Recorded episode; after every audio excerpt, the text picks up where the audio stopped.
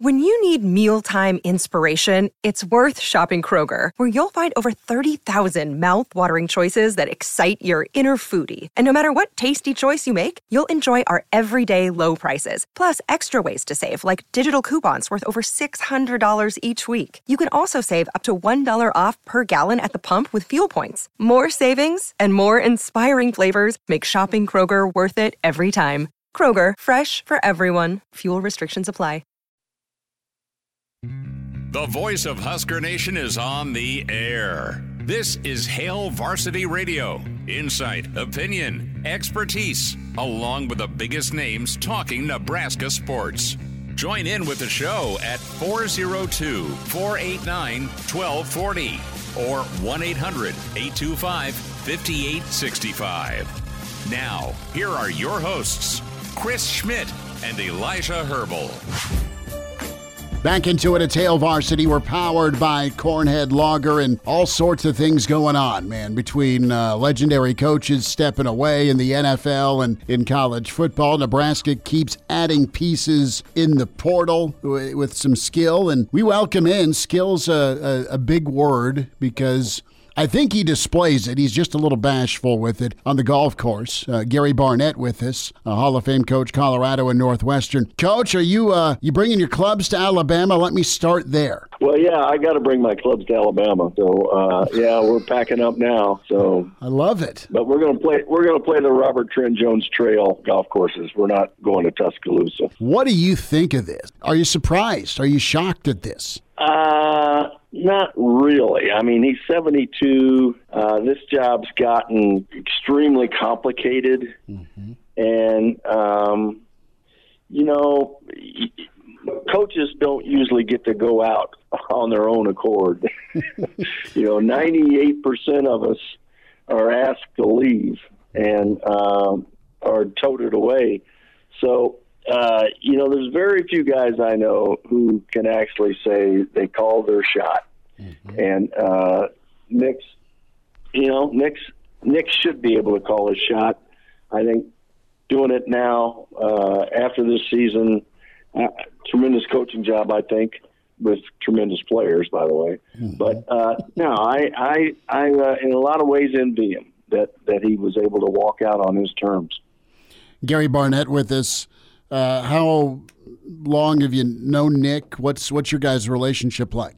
Have you played golf together? Well, yeah, it's been good. Uh, it started back when uh, I went to Northwestern and hired his offensive coordinator away uh, to become my offensive coordinator at Northwestern.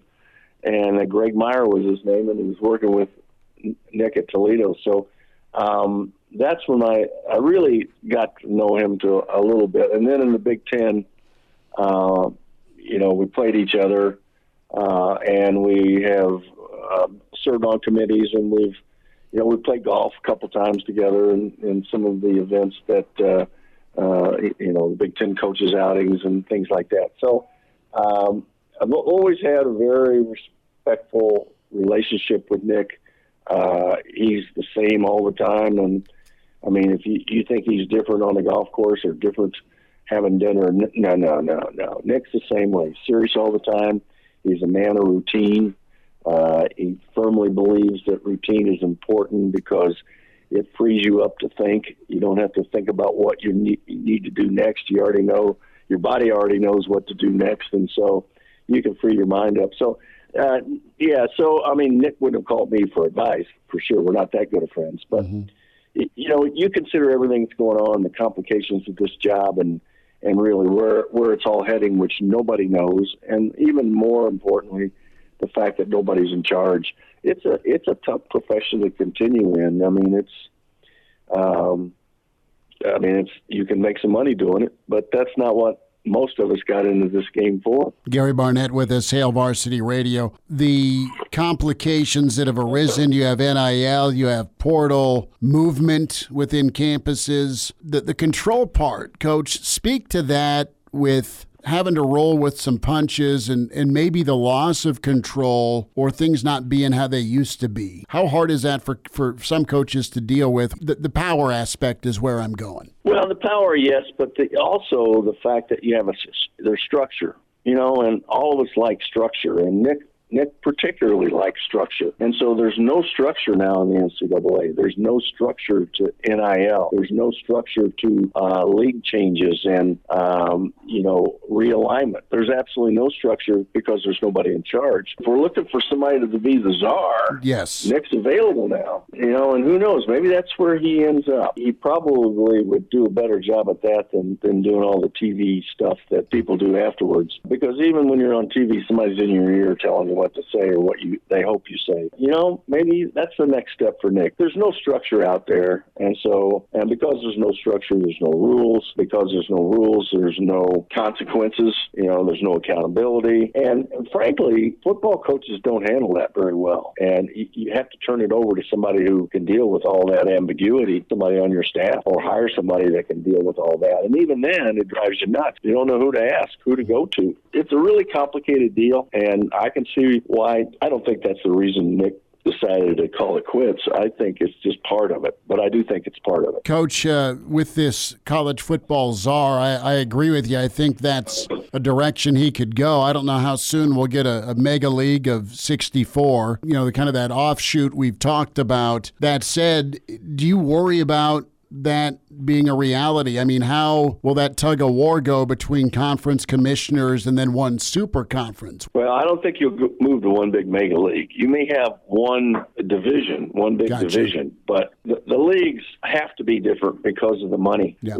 There's no way the SEC, the Big Ten are going to say, "Oh, we'll we'll give you some of our money for you guys to come into our league." Uh, that ain't going to happen. You're going to be there's about 30 teams that can be self-supporting and all be uh, valuable bring value to a to a, a league. It's just like the NFL. The 30 that make it or 32, whatever it is, there'll be a division below that that doesn't quite cut it at that level. Who's going to design it? When's it going to happen? Nobody has a clue because nobody's been given that task. Let me ask you this before we get to coaching search at Alabama. Why did Saban do so well at Alabama? Yes, recruiting and players, but from Sparty to LSU and then NFL back to Alabama, this final act in his coaching journey? Why was he so dominant? Well, he learned along the way. You know, when he was at Michigan State, he wasn't the powerhouse coach that he is now. But you grow, you know, you evolve and you learn. And Nick always does that. So then he goes to LSU. You're in a hotbed of players. I'm telling you, can you know, there's players everywhere in Louisiana, and he got them. And so, combination of uh, Nick being a good teacher, of uh, hiring people that you know it's it's it's it's what you did when we had structure. You were able to do that sort of stuff. Now that you don't have structure, who knows what the rules are or what the protocols are. But uh, and then you know he, he went to the Miami Dolphins. It didn't work because he didn't have any control. Nick has to have control. All coaches have to have control. College coaches. Every college coach has failed at the NFL. It's because they don't have any control. And so he goes to the NFL. He doesn't have control. Says, "I'm not doing this anymore." and there was Alabama waiting for him. So uh, it's one of those things where they booed him as the plane left Miami, and they had thousands on the tarmac when he landed in Tuscaloosa. So hmm. that's the way this job goes. But uh, you know, and, and then people listened to him. And they let him have the control, and he worked his stuff. Coach, how about that job in Tuscaloosa? Uh, some of the, the, the, names that are part of that Saban tree or familiar with uh, the Bama program. How uh, how I mean this is the monster of all, you know, replacing a legend. Coach Osborne did it with uh, with Devaney, uh, and and you were part of that Colorado build, and you came back to to to you know bring Colorado back up to a high level when you were coaching the Buffs. Where do you think uh, Bama goes? I mean, the the names Lane and Lanning and Dabo and DeBoer and Sark. Um, what what's your uh, gut say about the next man in the headset? Well, I think the most logical guy to make that move would be Dabo mm-hmm. because of the future of Clemson and that conference. Yeah. Uh, I think there'd be more appeal by Dabo I don't know how much appeal there is for Dabo, but to me, that's the most logical one. uh, DeBoer and Lanning are in good spots where they are. Uh, you know, they live in good places. They're gonna they'll have a lot of travel and that sort of stuff, but they're in the Big Ten now, so it, it'll be. A, let me tell you, when something like this happens, there's something in every coach's blood that goes, "Oh man, I think I'm going to look into that." And there's something uh, in every one of their wives that said, "Oh no, let's don't do this." so it's just the way it is. You, you know, it's like when you when you take your dog to the vet for the first time and you put a chip in him. Mm-hmm. Well, that's what coaches get. We get a chip that says when something like this happens, you're supposed to activate that chip and get inquisitive about it. What was what was your Bama, so to speak? What was the gig that was open that you thought about going for, or they reached out to you? Well, it was uh, Texas. Really? And um, yeah, it was Texas, and uh, you know, I was within mm, four hours of getting that job. So yeah, that was the only thing I really thought I would leave for. But that, but to me, that was the number one job in the country at the time, and it came down to Mack Brown and myself, and I was actually supposed to get on a plane, headed to the airport to get on a plane to meet with the Board of Regents in St. Louis on a Tuesday night. And I got a call and said, wait a minute, uh, we can't get all the regents there. And I went, uh oh, I know what this means. Mm. So, yeah, and it was, uh, and Mack got the job and uh, instead of me. But they made a good choice because Mack was perfect for Texas. Well, so the the call that said the regions aren't here is that hey we, we got another candidate or yeah or, or, so okay. what happened was was while I was interviewing with DeLoss Dodds and and uh, another guy uh, then uh, Tom Hicks well Mack was interviewing with Darrell Royal oh, okay. and Darrell Royal said he wanted a, a grits guy and not a guy from the north and he thought I was a guy from the north. So, uh, and you know, Mack had been successful too, sure. and so it was a it was a good match. It was. Do you say, look, I've had grits before, man. I grew up in Missouri. no, you know what? It, it's there wasn't anything I could do at that point in time. Sure. So. Gary Barnett's with us, Hail Varsity Radio. Coach, a name that's surfaced in Lincoln at least last weekend is maybe an addition to Nebraska's staff uh, and and we'll see where things go. There, Dana Holgorsen, What's your thoughts on on Dana? I know he's uh, not at Houston anymore, but he's had success at, at, a lot of different spots as a as a coordinator.